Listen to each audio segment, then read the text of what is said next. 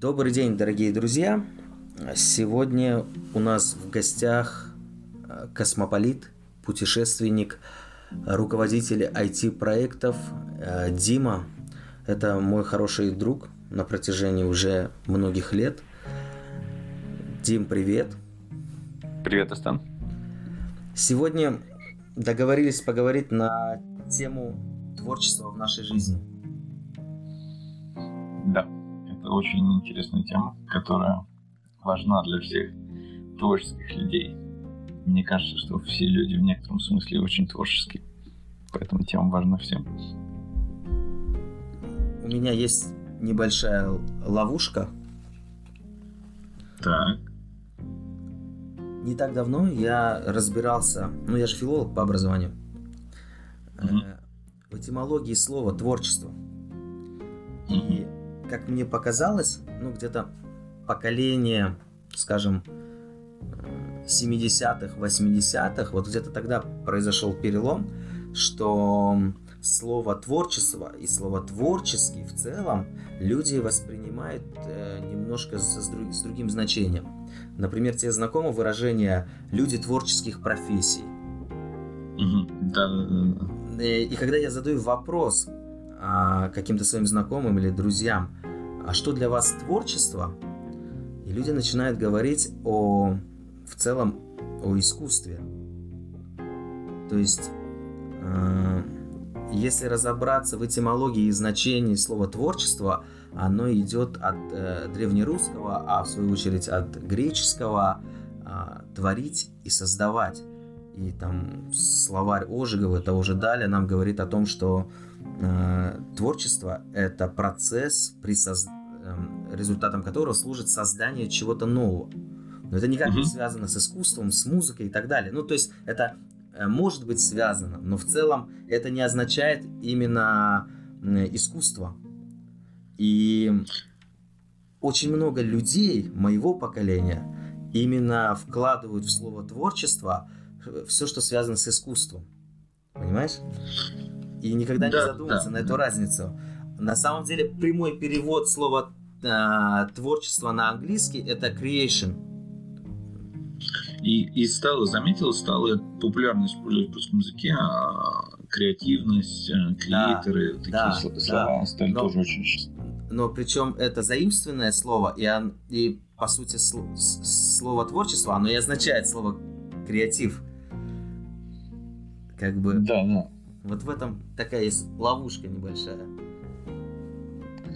Ну, в некотором смысле, а, мне кажется, что все люди а, пытаются делать какие-то творческие, находить творческие подходы к разным ситуациям грубо говоря, алкоголик, которому досталась бутылка, а что про нет, он будет творчески подходить к вопросу, как открыть. Потому что ему хочется открыть эту бутылку, ему срочно надо выпить, а, а подручных средств подходящих нет. Он начнет запустить свой творческий потенциал, и будучи, может быть, даже представителем, как говорится, совсем не творческой профессии, совсем не творческом занятии открытия бутылки алкоголя, он проявит очень большие элементы творчества. И, естественно, во всех остальных аспектах нашей жизни мы постоянно это делаем. И это очень свойственно нам, потому что люди решают стандартные задачи нестандартными методами. И это то, что отличает людей от там, предыдущих животных. Потому что те действуют больше как на рефлексах, инстинктах, а мы можем думать нестандартно. Да, опыт и новый подход. У людей а, есть а, когнитивная способность к когнитивному синтезу. Что такое когнитивный синтез? Это когда ты можешь взять, представить две вещи, а, которые для тебя ты в жизни знаешь, но сгенерировать из них что-то новое, что ты никогда не видел, не представлял и не, даже не думал об этом, но ты это можешь взять и, и представить сходу. Не знаю, там, условно скажем, вилка, воткнут, воткнутая в сервант. Ты раньше никогда не видел, и раз, и ты можешь легко представить, как это выглядит. Вот животные не могут это делать, а люди могут. И это и есть в некотором смысле основа творческого процесса. Мы можем взять совсем такие необычные, невиданные ранее вещи и начать их как-то комбинировать, миксировать, там, добавлять, перерабатывать, улучшать. И это и есть творчество. А, почему-то иногда, когда я размышляю на эту тему, и я склонен считать так, что все, что мне может представляться в голове, мои какие-то идеи, они, э, я сначала прогоняю через себя. А, и иногда я думаю, что я, в принципе, не творческий человек. А, я, наверное, больше люблю искусство во всех его проявлениях. Но что касается вот креативности, мне кажется, что я не особо нахожу каких-то э, каких-то новых подходов к решению каких-то задач. Скорее я использую что-то наработанное и выбираю что-то уже на основе готового для себя. Хотя вот ты говоришь, что практически все люди используют э, как что-то новое каждый день. А я вот сейчас пытаюсь проанализировать и не, не могу найти ни одного примера, где вот прям было реально творчество. Есть еще такое слово ководство, да? Оно, мне кажется, немножко тоже в эту, в, в, в эту тему. Ну, я на самом деле считаю тебя очень творческим человеком, потому что ты постоянно пытаешься, ну, просто, просто людской обычный подход. Ты там утром одеваешься, ты там думаешь, как там получше что-то одеть, получше выглядеть. Ты говоришь, ты придумаешь проект, ты придумал этот проект, взять и записывать подкаст. Это достаточно творческий подход.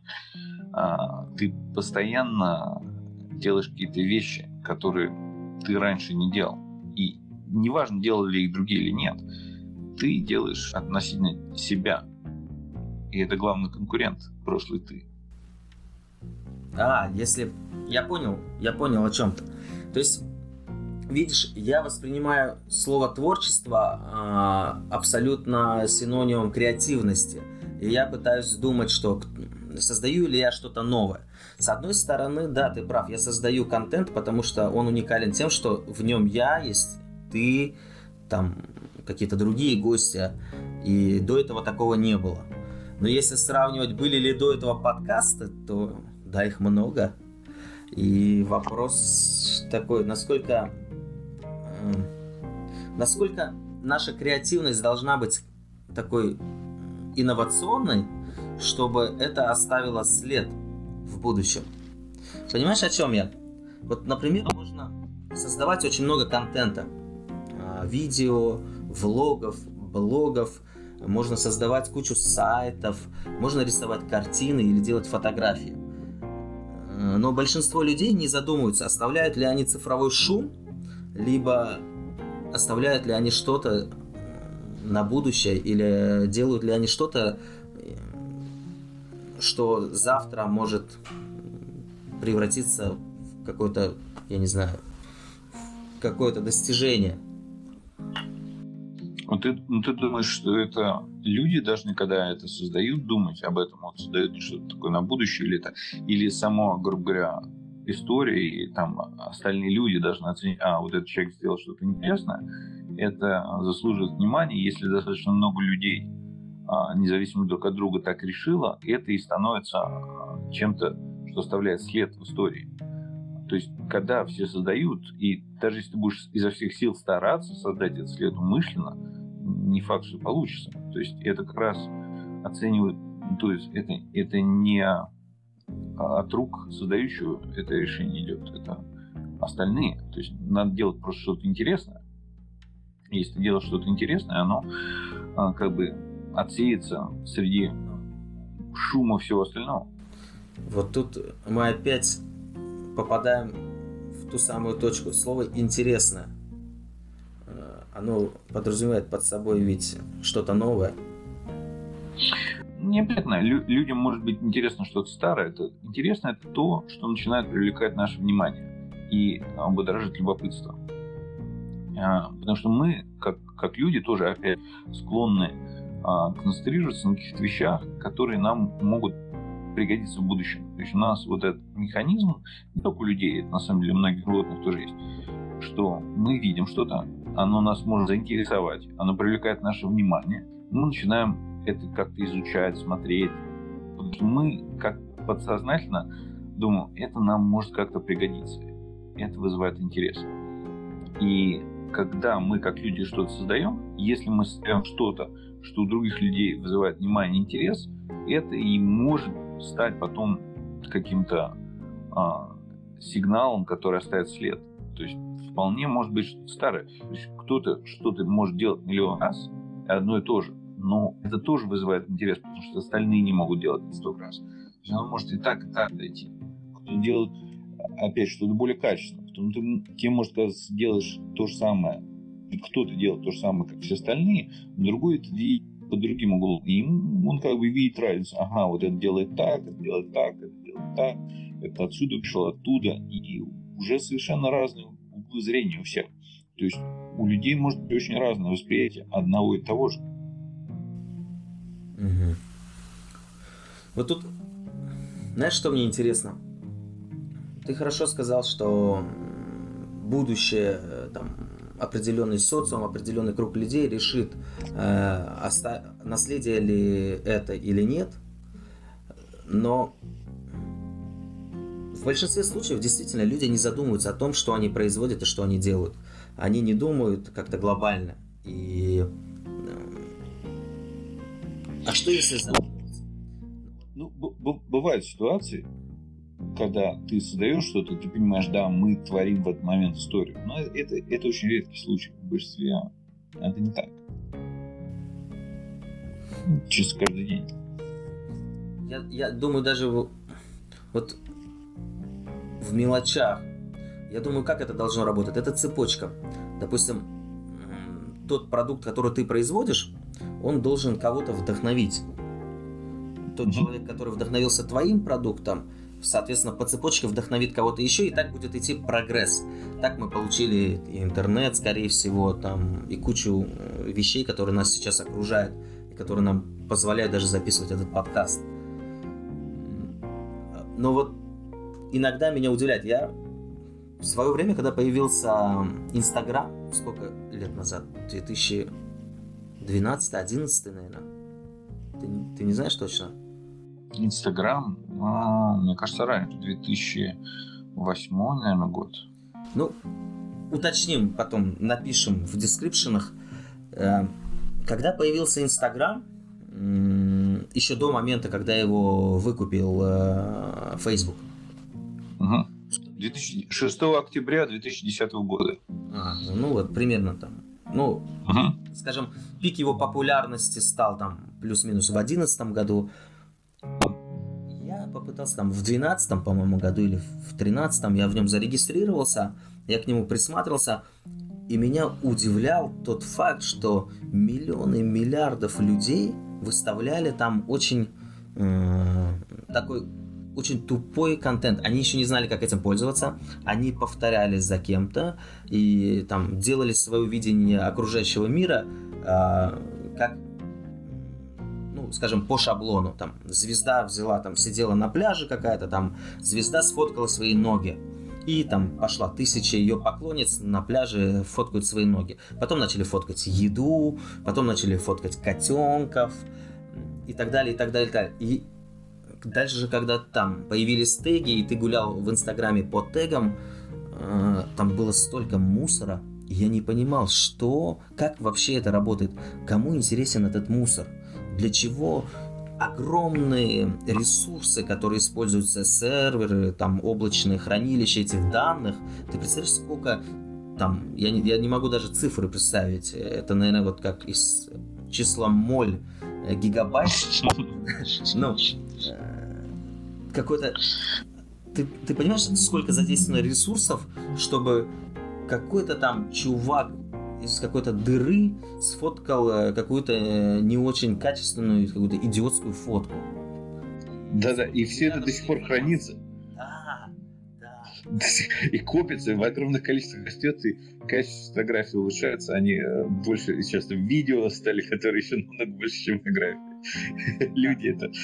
И, знаешь, вот это меня... Я, я сразу это понял когда я понял, что такое Инстаграм, я понял, как это работает, и меня поражал тот факт, те, кто его создают, и Facebook, когда его купил за такие там нереальные там полтора миллиарда или сколько-то, я не понимал сути. Они, видимо, видели это наперед, к чему это приведет.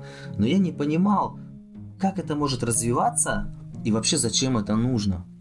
То есть, но в итоге сейчас мы видим, что Инстаграм это целый двигатель э, маркетинга, э, это вид досуга для кого-то, это целая индустрия, есть уже какие-то блогеры, инфлюенсеры, группы инфлюенсеров, целые индустрии бизнеса внутри Инстаграма. И развитие всей этой, назовем, инфраструктуры, оно произошло буквально за 3-4 года. То есть появились миллиардные бизнесы э, за 3-4 года.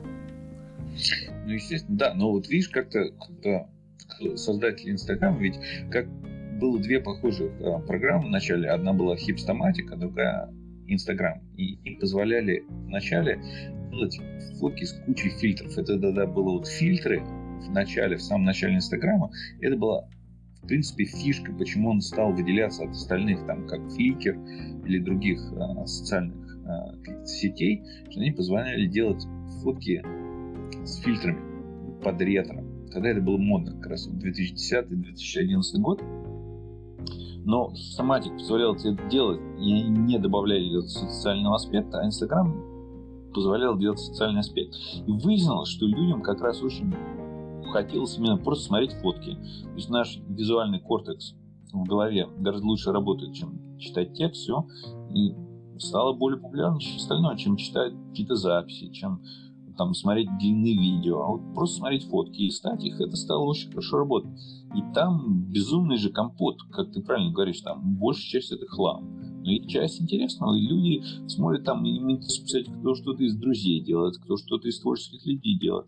Их там разбирают любопытство, что знаменитости делают, там, кто где путешествует. Там. Все это э, варится и дает платформу как раз создавать на фоне этого всего скучного делать что-то интересное. И поэтому бизнес да, идет, это очень быстрорастущая платформа до сих пор.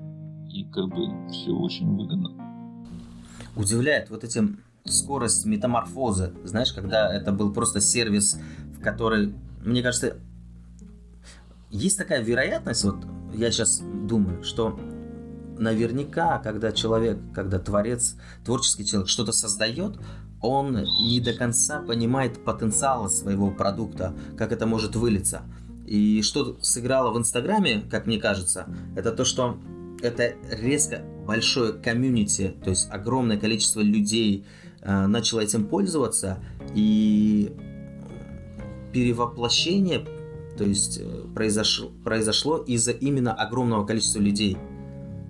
Ну да, да, да, количество переходит в качество, то есть это а, друг, другое, то есть сервис преобразовался просто чисто за счет такого огромного популярности, он преобразовался в нечто другое. Это, это абсолютно правда. И поэтому сейчас я еще крепче убеждаюсь в своей мысли о том, что если ты создаешь что-то, то оно должно как минимум быть услышано максимальной аудитории, которую ты можешь привлечь. То есть, uh-huh. мне кажется, что ты, если ты творец и ты что-то создаешь, нет смысла это создавать и делиться только с одним другом. То есть, чтобы это выросло во что-то больше, ты должен обязательно делиться с максимальным количеством людей, э, которым кому-то не понравится твой пароль, кому-то понравится, а, кому-то понравится, он посоветует еще, кто-то улучшит. И таким образом это должно идти в массы. И также, что касается контента. Я вот, когда хотел создавать подкаст, я как-то, ты помнишь, я с тобой советовался, и ты мне дал этот совет. Ты должен определиться, что ты хочешь. Ты, должен, ты хочешь делать там научную передачу, или ты хочешь делать э, развлекательную передачу, ты хочешь делать там дуэт с кем-то, или ты хочешь приглашать э, разных гостей. И я тебе расскажу, я выбрал такую стратегию нестандартную. Э, я хочу приглашать всех своих друзей, кто мне интересен и которые, по моему мнению, могли бы быть интересны другим. И один маленький нюанс. Смотри, как я хитро решил поступить. После каждого выпуска каждый мой друг должен в своих социальных сетях постить э, этот подкаст. Ну правильно, правильно. Но это виралити так и работает. И мне кажется, подход, когда ты пытаешься сделать продукт и ты э, делаешь его максимально широким для, скажем, большей аудитории людей, э, то именно этот продукт должен как-то у него больше шансов вылезти э, в массы и как-то превратиться в что-то больше. Вот я знаю, ты в прошлом году а, нарисовал шрифт. Я, я, не, я не назову себя дизайнером, я назову себя человеком, у которого есть опыт в дизайне, потому что как предприниматель я очень много чего там создавал в интернете, работал с разными дизайнерами, и для меня дизайн вот как профессия а, является, э, то есть критерий, по которому я выбираю дизайнера, это работа со шрифтами. Если uh-huh. дизайнер абсолютно не умеет работать со шрифтами, я считаю, что ну, это не дизайн, потому что э, в современном мире, в интернете, э, ну, все начинается от шрифтов. Ну, в графическом дизайне точно да, есть же да. куча разных других дизайнов, там одежды и все. Ну да, в графическом дизайне абсолютно. Да. Ну, в любом случае, мне кажется, мы, мы сейчас не говорим о, о дизайнерах ландшафтов, интерьеров. Мы говорим именно о графическом дизайне, все, что касается интернет-среды. Э, и я посмотрел твой шрифт, и сначала я подумал, а почему вот он именно вот такой? А, то есть он, он у тебя очень нейтральный. Его можно использовать э, во многих стилях, направлениях. Э, там он, он не рукописный, там, я, я не знаю, его, его, не, его можно... Исп... И я сначала подумал, зачем ты создал такой шрифт, который, в принципе, не имеет каких-то таких ярких, отличительных э, моментов. А с другой стороны, а, я увидел в нем универсальность. Ну, видишь, когда я создавал свой шрифт, а, я на самом деле изначально думал, а, что у меня задача нарисовать шрифт, который бы чем-то напоминал очень-очень издаленно рукописный, но рукописные шрифты обычно трудно читать, и мне это не нравилось.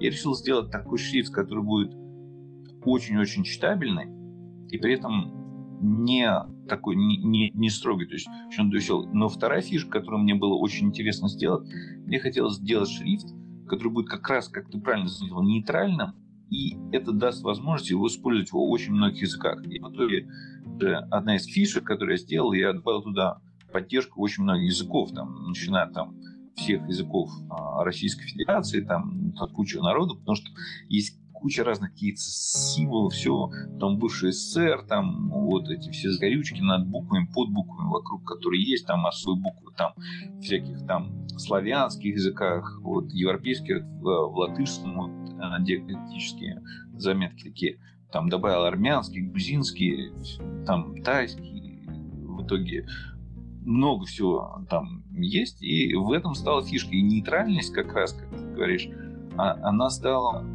превращаться в универсальность.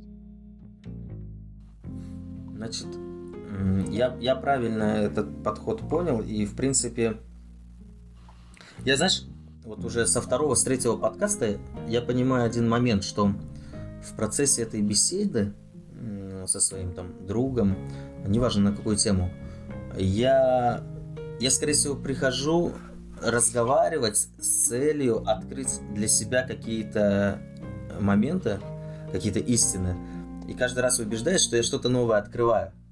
И сейчас задумываюсь о том, вот прямо сейчас задумываюсь о том, что, для, наверное, истинные помысла создания этого подкаста заключается в том, чтобы э, я не что-то подарил слушателю, а прежде всего э, дал ответы себе или там на какие-то сомнительные вопросы, там, окрасил это в какую-то сторону, да или нет.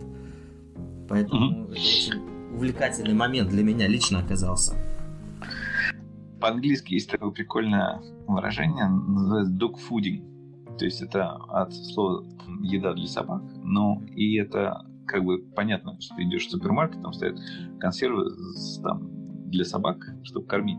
Но это стало немножечко э, другой смысл иметь, потому что это как, когда используется как глагол, это пошло от старой-старой там американской рекламы, когда э, хозяин компании вот этих собачьих консервов говорил, что это там, они такие вкусные, что это можешь сам есть.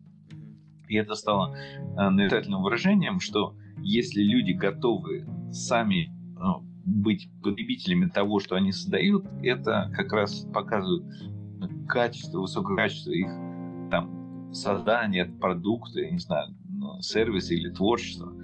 И ты как раз вот говоря, это именно очень хорошо иллюстрируешь. Ты создаешь подкаст, который тебе же интересно слушать, и этим самым как бы делаешь его более интересным и качественным для остальных.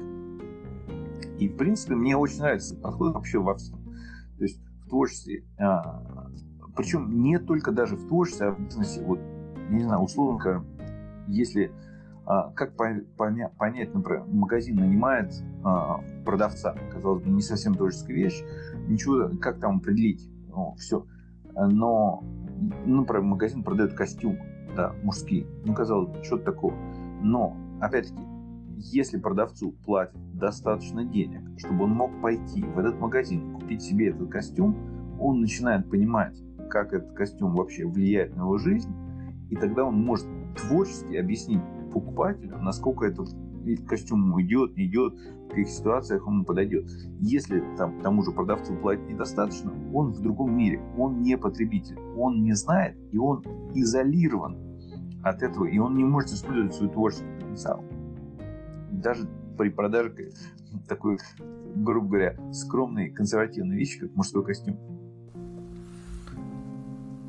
Да, это на самом деле очень хороший пример, потому что когда ходишь по магазинам, особенно по магазинам именно э, связанным с мужской атрибутикой, где она такая, скажем, не дешевого, более высокого уровня, вот я очень часто замечал, что там продавец начинает со мной разговаривать, а я понимаю, что тот товар, о котором он говорит, он даже себе не может позволить.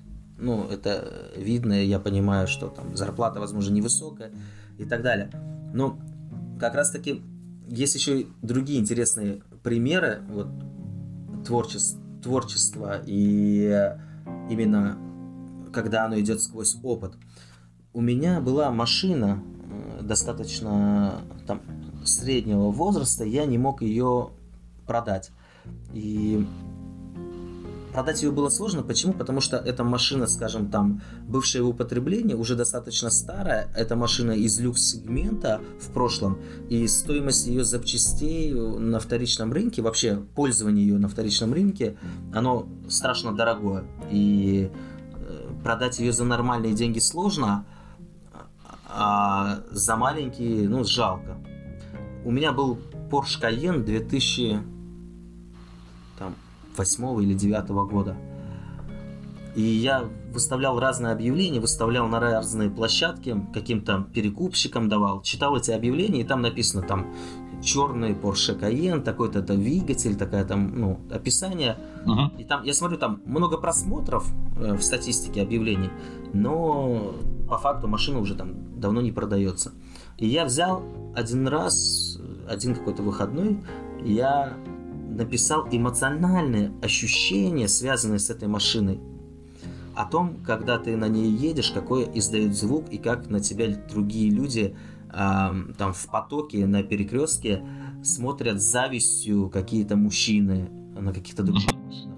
Как, когда ты проезжаешь мимо остановок, на тебя смотрят женщины. Как, как... Uh-huh. И, и я не придумал, я просто вспомнил и описал вот именно сенситивные моменты, связанные с этой машиной. Когда ты садишься на эту кожу, на этот салон, да, он э, не новый, да, там есть потертости э, на коже, но сами вот эти, все вот эти ощущения, начиная от того, когда ты нажимаешь э, ногой на педаль акселератора, заканчивая какими-то внешними факторами. В итоге я машину продал за день, то есть за несколько часов после того, как выставил это объявление. А, и где-то примерно 10 писем получил а, от людей, которые прочитали это сообщение. И типа там куча разной похвалы, и пару писем из 10 были, а вы можете нам написать а, текст продажи, то есть э, объявления. И вот один из примеров, который ты говоришь, то есть если человек не имеет опыта сам, вот этого сенситивного, ему трудно будет рассказать об этом. Не то, что трудно, это нереально. Ну, Естественно, ну потому что на самом деле в нас есть такое вот эта эмпатия, которая позволяет тебе встать на место человека другого и почувствовать, что он чувствует. И это очень трудно делать, если ты, например, вот в том же примере с продажей автомобиля, тебе очень трудно встать на место человека, который хочет продать автомобиль, если сам этого не ощущал.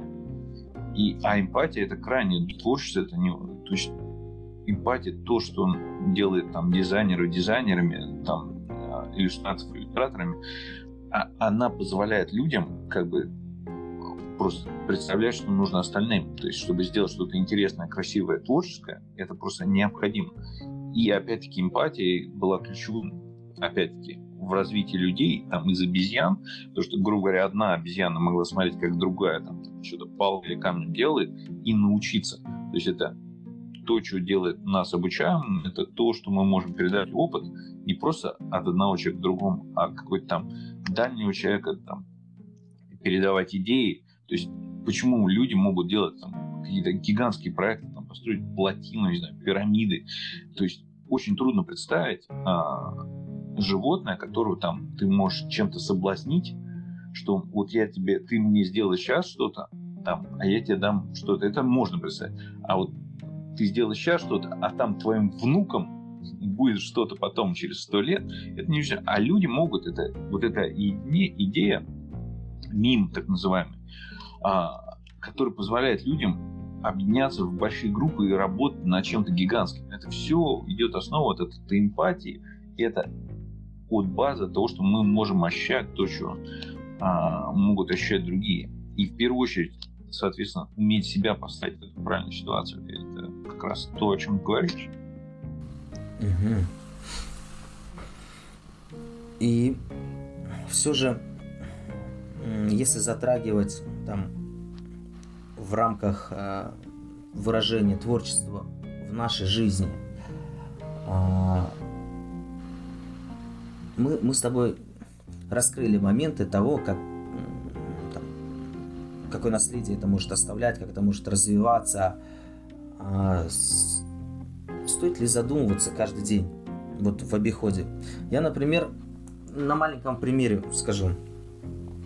Какое-то время назад я пользовался зубной щеткой, ну, обычной зубной щеткой.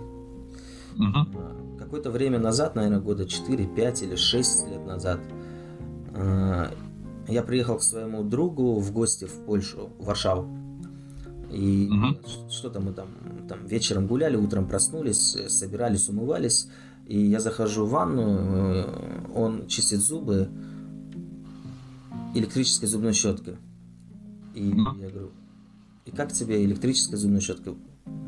Ну, типа, я почему-то думал, ну, ну это такой элементарный процесс чистить зубы. И я подумал, ну, хотел даже сиронизировать и пошутить на тему «ты настолько ленивый, что ты даже не можешь там рукой пошевелить, ты делаешь, чтобы это делала зубная щетка электрическая». Он на меня посмотрел и сказал «я тебе подарю, и ты попробуй». И я там, подсмеялся, отшутился. И я купил себе электрическую зубную щетку, и я помню, я даже в Фейсбуке написал огромный пост о том, как это сильно поменяло мое мировоззрение. Во-первых, а, она дизайнерски очень приятна и ну, у нее очень приятная интересная форма. Во-вторых, когда ты начинаешь чистить зубы ею, это какой-то совершенно другой уровень ощущений. А, мы уже не говорим там о качественных моментах, о том, что там, по-моему, она намного лучше чистит, чем обычная зубная щетка. А, но это целый ряд впечатлений. И что, что во что это перелилось? В итоге я какое-то время, как предприниматель, я покупал эти зубные щетки и э, продавал. И бизнес шел очень смешно, потому что там не была большая наценка, но люди разбирали. И получалось так, что бизнес шел без рекламы. Мне нужно было продать один раз человеку, он возвращался и покупал у меня три. То есть именно тут именно момент ощущений, когда он попользовался, понял, что это такое, и начал покупал своим друзьям, родственникам там, и так далее. И я до сих пор не встречал ни одного человека, которому там этот продукт бы не понравился. Я там подарил своим родителям, мои родители подарили, там, купили еще кому-то, там, всем родственникам. Теперь с одного этого маленького триггера, который там произошел 7 или 5 лет назад, когда я там увидел своего друга и хотел пошутить, я теперь знаю, что порядка а, именно вот с этого триггера порядка тысячи людей пользуются электронными зубными щетками. Я не знаю, как ну, это ну. дальше сыграло. Понимаешь, там круг знакомых этих людей куда пошел. Потому что только я продал примерно тысячу зубных щеток. И практически там все мои родственники пользуются электронной зубной щеткой. Обалдеть. Ну, интересно, да? Это, это вот, вот это прям обалдеть, понимаешь? Это маленький пример, вот, под, понимаешь, это вот 24 часа в сутки сколько мы за это время всего делаем. Мы встречаемся с одним, с другом, с другим, мы работаем, мы спим, а, мы можем кататься там на велосипеде, проводить время на улице, читать. И вот одно мгновение, когда я увидел, что мой друг чистит зубы, при этом я вначале не хотел, там, я не собирался и не думал, понимаешь, вот это, это не iPhone, который тебе на, навязывают каждый год, там вокруг везде идет реклама, какой-то шум вокруг нового iPhone. А это произ, произошло вот без какого-либо яркого момента, который бы зацепил. Понимаешь? Ну вот. Но как, ну какой-то дало рост. Понимаешь, потребление. Когда я написал пост о зубной щетке, мои друзья прокомментировали, наверное, э, ты получил контракт от фирмы Браун. Понимаешь, они так подумали.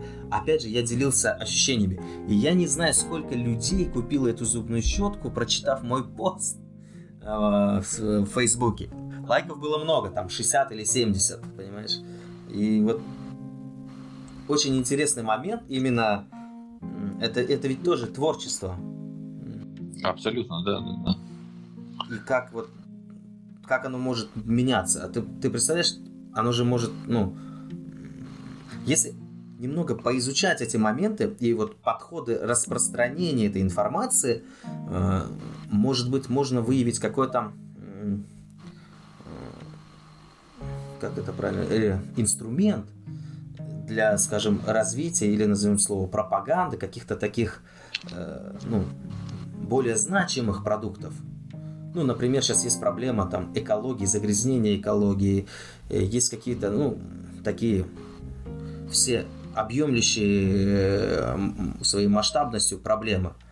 И изучая, я думаю, если заморочиться, изучать именно вот такие примеры жизненные, как это меняется, как, как что-то с маленького триггера может превратиться в целую там глобальное изменение, а, мы, мы можем пустить эту силу, э, эту инертность в какую-то более значимую вещь.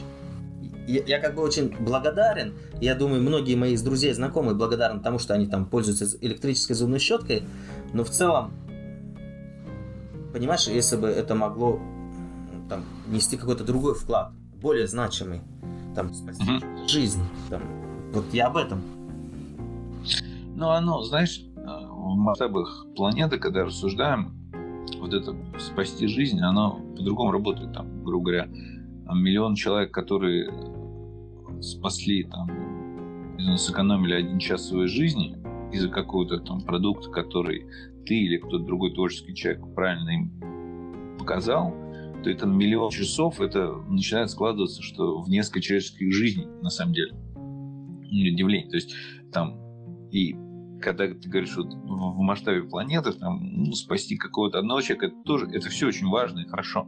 Но иногда какие-то вещи, которые ты делаешь, казалось бы, мелочи, они из-за вот этих гигантских масштабов и количеств складываются в что-то еще более значимое. Ну и поэтому говорят, что вот дизайн спасет мир. Это же, ну, как бы старая фраза, все. Это как раз то, что позволяет нам творчество да, а, изменить мир то, как мы его знаем. Да. На самом деле такая... Я не особо готовился к этому подкасту, и я очень боялся, что в какой-то момент я даже не найду, что сказать, потому что не мог понять, как может развиться эта тема в процессе беседы. А сейчас понимаю, что, мне кажется, можно серию, целый сезон подкастов снять на тему творчества э, и сколько может быть там примеров. А вот, например, у тебя есть какие-то песни, которые очень сильно повлияли на твою жизнь? О, конечно.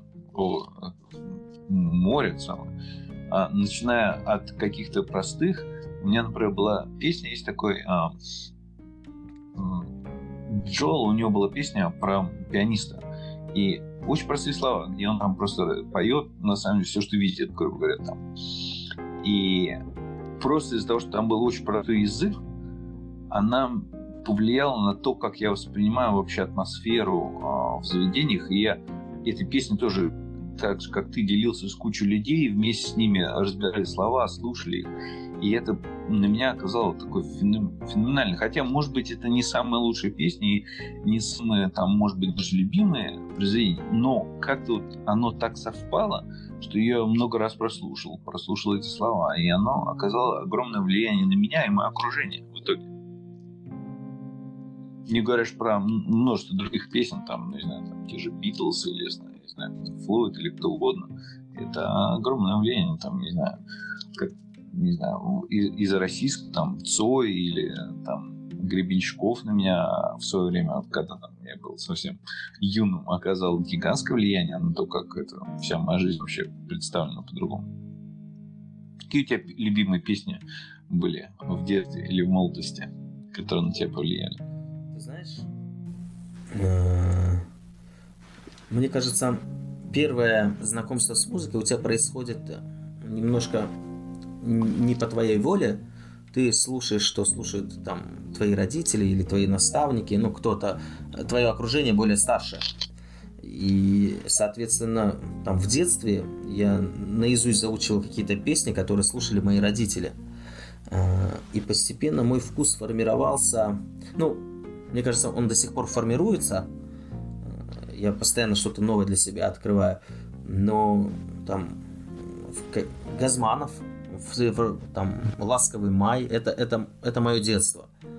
А моя, моя юность, она была в таком, ну, я, я, я думаю, в, в эпоху э, моего поколения оно было связано с такими ностальгическими э, эпохой э, английского, ну, зарубежного рока. Это Queen, там, ну, и все представители, там, Beatles, Queen, ну, можно идти по годам, 50-е, 60-е, 70-е, 80-е. Сейчас, э, мне кажется, я пытаюсь там иногда слушать джаз э, и каких-то представителей современной музыки. Но вот я музыку чисто в голове, в своих каких-то там ячейках мозга воспринимаю как, мне кажется, лучший пример будет это zip-архив очень концентрированный э, пучок информации, э, в котором заложен э, там опыт и переживания автора. И вот есть zip формат, там RAR формат, ну куча каких-то форматов архивов, да. И мне кажется, вот здесь есть примерная аналогия. Для некоторых у меня есть знакомые, которые просто уходят в астрал, слушая классику, там какую-нибудь шестую симфонию, там Шостаковича, еще кого-то. А, я, слушая, например, богемскую рапсодию, тоже могу уходить в астрал и каждый раз находить новые смыслы. Э, не, не так давно узнал, что есть целый комьюнити, которые до сих пор ищут смысл и там разные теории смыслов написания этих песен, что они несли. И это до сих пор уже там 50 лет назад, назад написана песня, или 100 лет, или там, я не знаю, 200 лет назад. И ты все время находишь для себя что-то новое. И мне кажется, вот вопрос каждого человека восприятия определенной музыки, оно как раз идет как совместимость чтения этих форматов. Вот если я не понимаю оперу, а кто-то в ней понимает, значит у нас, ну, типа, разные форматы архивов, которые мы принимаем. Но я считаю, что музыка это именно это вот именно очень мощный архив, слушая который и понимая какой этот код, ты можешь раскрывать там... Ну, это, это опыт как книга. Там, угу. Ну, интересно, вот музыка же, она как бы без языка, без культуры. Люди можно легко представить, если ты возьмешь, грубо говоря, там человека тысячу лет назад, который там жил, грубо говоря, уснул летаргическим сном, сейчас его разбудили, он, может быть, не понимает наш язык, не, вообще не понимает, что вообще в мире происходит и как вообще жизнь устроена, но ты ему поставишь музыку, и ему может понравиться, и это может его как-то вдохновить, там, поменять его настроение больше, чем многие другие вещи. И в этом плане музыка вообще такой универсальный творческий инструмент с таким колоссальным потенциалом. Э, я очень часто удивляюсь, я встречаю таких людей, когда там, знакомишься ближе, начинаешь общаться, спрашиваешь, ты слушаешь музыку? И я встречал людей, которые говорят, нет, я не слушаю музыку. Я говорю, как? Ну, мне не нравится, я... И меня этот факт очень сильно удивляет всегда. Есть такие которые абсолютно не слушают. Да, да, да. Вот мы когда были в детстве в школе учились, у нас были такие тетрадки с анкетами. Там на каждой странице, типа, а, задавали какой-то вопрос, и каждый в классе должен был написать, что он думает там про а, эти вещи. Там был такой вопрос, называется «Любите ли вы музыку?» И э, все отвечали «да». И мне в детстве казалось, ну какой глупый вопрос, почему кто-то бы как можно представить людей, которые не любят музыку. А на самом деле, как потом выяснил я позже, что большинство людей, а, они очень по-разному к этому все относятся, и те, кому не нравится музыка, их очень много. То есть в детстве а, идет такое общественное давление, что ты не можешь сказать не как все, и все даже сказать, что нравится. Но на самом деле очень многие люди а, от музыки они отвлекаются, они, там, они не нашли, скорее всего, ту музыку, которая им нравится. И это все вместе их просто мешает им думать, это заглушает, отвлекает от их внутреннего голоса в голове, который на самом деле захватил все внимание, и хорошо бы иногда этот голос глушить, но этот голос так крепко их держит, и музыка мешает, и этот голос ему говорит так, не отпускаться на музыку, знаешь, как, как террорист, который в чем-то говорит там, а, а никого не пускать, это наше захваченное помещение, все, все, всем выйти. И но для тех, кто не страдает этим, музыка, естественно, может быть просто колоссальный ресурс и настроение поднять, и тонус держать, и как бы вообще вдохновить, и все. И вот я к себя отношу к людям, которым музыка крайне важна. То есть я довольно много слушаю музыки. То есть у меня огромная музыкальная коллекция, у меня разные вкусы. Мне повезло, я в какой-то момент нашел направление музыки, которое мне нравится, это заняло кучу времени, то есть это я там на самом деле нашел, наверное, только лет в 30, когда появилась музыка, которую реально всю жизнь искал, и вот потом в итоге нашел, но кто-то, кому-то повезло, кто-то находит это рано, там, может быть, в 15 или 20 лет, кому-то не везет, и они, может, и в 70 не могут найти, или находят там только, там, знаю, в 70. Но для меня и это очень-очень важный аспект жизни. И для многих моих знакомых тоже. И это может быть огромным, огромной силой, которая объединяет людей тоже. Да, да. А, ты знал, что в исламе запрещена слуш... музыка? Не, не знал. Ну как вообще? Вообще, то есть э, я, я, я не могу процитировать себе какие-то там конкретные суры, но говорится э, в повествовании так, что это отвлекает твой разум от э, ну, как бы связи с Богом. То есть истинно верующие люди, они не, не, не имеют права слушать музыку. То есть как, как даже игру на каких-то инструментах. Это, это, это самый такой, один из ярких э, фактов, который меня отталкивает в исламе.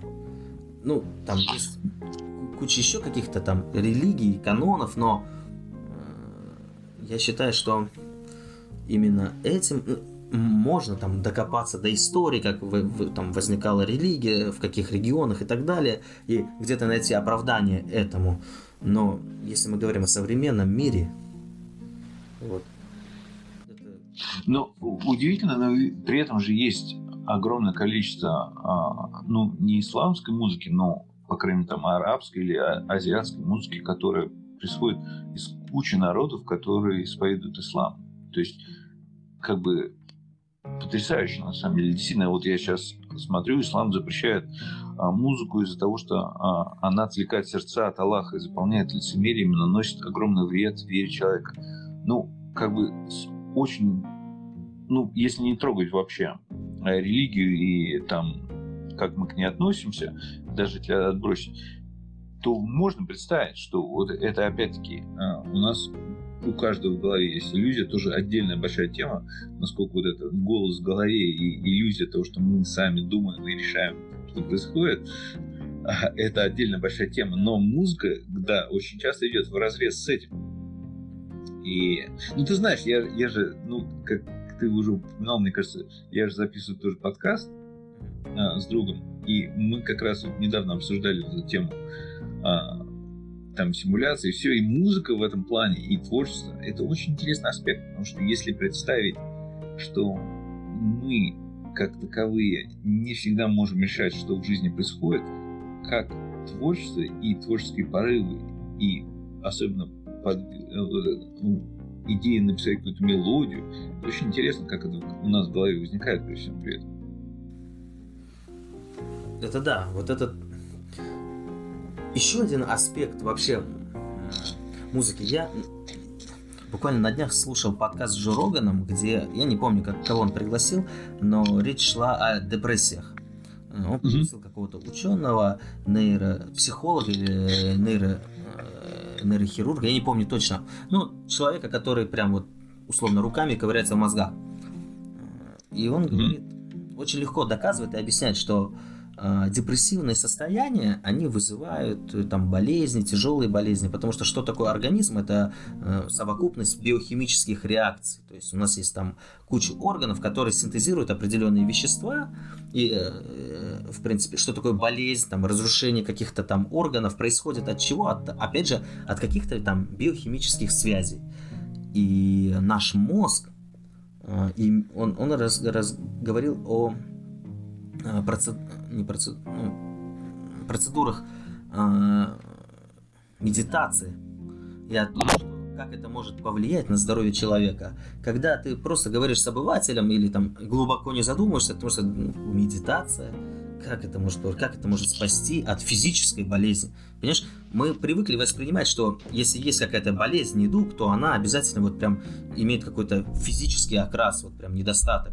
Условно у тебя там сломан палец, вот он видно, он сломан, все физически сломан, или там у тебя э, там проблема, там, я не знаю, ну где-то с поджелудочной железой и так далее, и так далее. Но мы никогда не задумываемся о том, что даже факт, что ваш палец сломан, это определенная связь э, э, мелких частиц нашего организма, химических, там, биохимических, э, которые тебе выдают эту форму но есть же еще и какие-то синтезирующие органы и моменты твоего организма, которые могут это исправлять, ну чисто теоретически. Если у тебя есть там, там кучу разных органов в организме, которые создают какие-то там химические вещества, то, скорее всего, вопрос в управлении. И этот ученый рассказал пример, как медитации изменяют нейронные связи в голове, как изменяют там вот, работу серого вещества, белого вещества, и как многие болезни, и там был большой про прогресс даже, по-моему, в Альцгеймере или в каком-то таком синдроме, э, как, как влияет медитация. Ну, однозначно, ну, во-первых, если представить, что такое боль вообще, то есть боль это как это наш механизм в организме, то есть не все живые существа имеют состояние, э, такую концепцию, как боль вообще. То есть эта эволюция создала в живых организмах а, такой механизм, который защищает нас от, грубо говоря, гибели.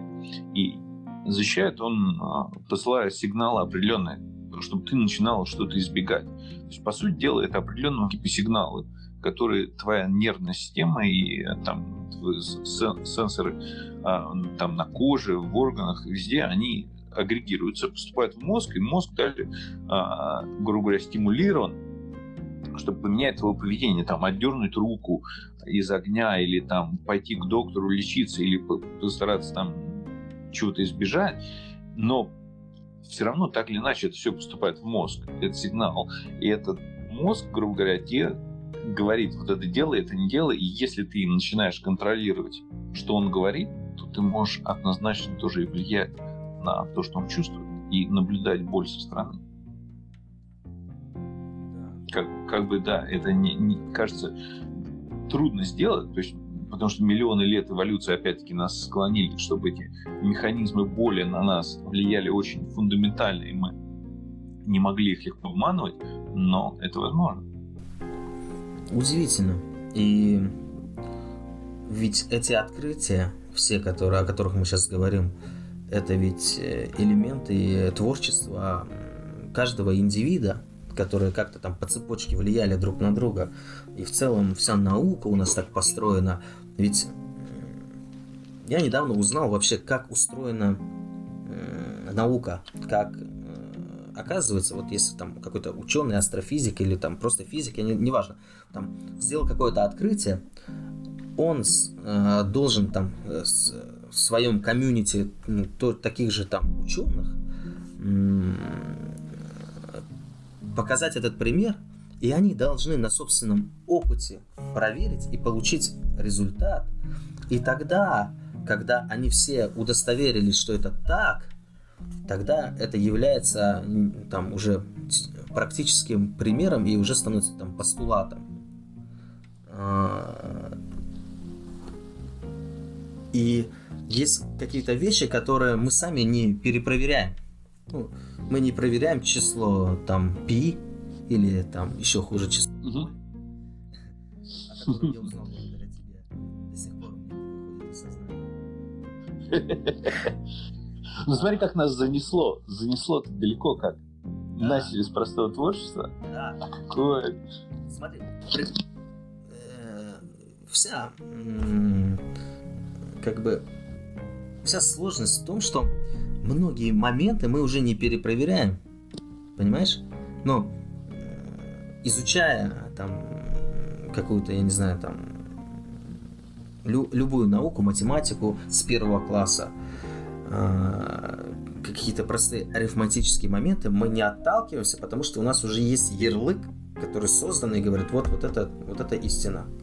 Все, ты прибавляешь эту истину, прибавляешь с этой истиной, появляется третья истина. И тут есть такой момент. А что если где-то в прошлом они ошиблись? Ну, есть люди, которые проверяют, из-за этого плюс то, что мы живем в таком гигантском большом мире, есть какие-то люди, которые это перепроверяют. Но опять-таки, если это уходит слишком далеко, появляются вот эти общества, которые думают, что Земля плоская, потому что они вот там, грубо говоря, Землю не видели, и все, что им показывают по телевизору, по космонавтов, это все выдумка, потому что они сами это проверить не могут. А, но, с другой стороны, как бы, это хорошо, что в обществе такие есть люди, они ставят под сомнение даже самые, казалось бы, очевидные и банальные вещи, и то, что есть такие вот, опять-таки, механизмы, которые за этим следят, это хорошо. Просто на, на, на примере там, с плоской землей это как бы очевидно, что это может там бредятина какая-то там и там куча логических дыр в этом. Но это есть, означает в других, менее очевидных вещах, таких сомневающихся очень много. В этом прелесть. И это вот как бы... На эту тему, кстати, потрясающая есть интересная книга. А, написал ее такой а, физик Макс Тегмарк, называется «Наша математическая вселенная». И он берет и просто на очень-очень простых как бы объяснениях рассказывает про кучу вообще физики, как все устроено, начиная с простых вещей. А как люди поняли там, что Земля круглая, как понять, какого она размера, какого размера Луна, какого расстояния, какого... и как они пришли к этим всем вещам, казалось бы, очень-очень простыми рассуждениями. Но показывает просто вот творческий потенциал и вот, вот это находчивость людей через там множество веков. Это потрясающе интересно.